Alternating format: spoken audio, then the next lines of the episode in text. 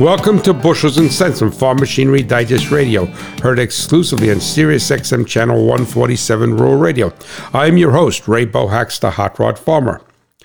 A common occurrence is to check the coolant to find that it is low while there appears to be no leak.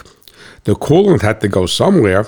The answer is, in most instances, probably not. The cooling system is working the way it should. When you work an engine hard, it uses more fuel, but we do not think about is the heat that is created by the additional fuel consumption. The thermal load on the engine is directly linked to the rate of fuel burned.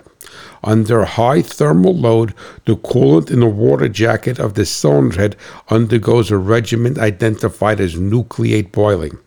This boiling and recondensing consumes the additive package along with the water that turned to steam.